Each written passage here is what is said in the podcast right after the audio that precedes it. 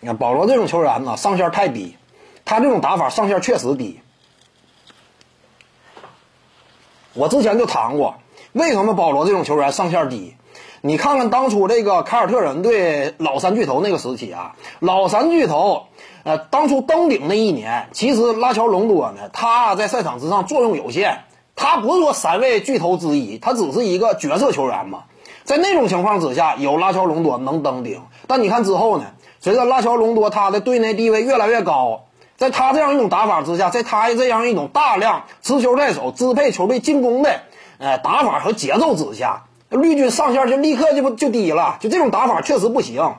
在季后赛当中呢，你像这种啊，本身呢进攻火力并没有那么炸裂的核心大量持球在手型的后卫，他这个上限都有限。你说克里斯保罗进攻火力强啊，他火力强也只是在，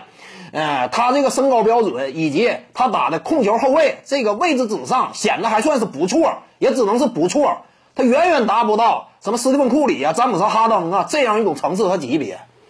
你甚至包括再早时期的纳什，因为个人进攻这块火力相对还是有限。虽然说组织球队啊这块大局观非常突出，但是呢，个人进攻你火力只要不够，你还大量持球在手，那就完。那往往是这样球队上限都不高。克里斯保罗也是个典型嘛。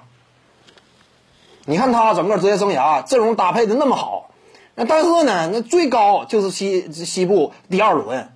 说白了，这不具有说服力。你说他率队表现如何如何强，不具有说服力。各位观众要是有兴趣呢，可以搜索徐静宇微信公众号，咱们一块聊体育。中南体育独到见解就是语说体育，欢迎各位光临指导。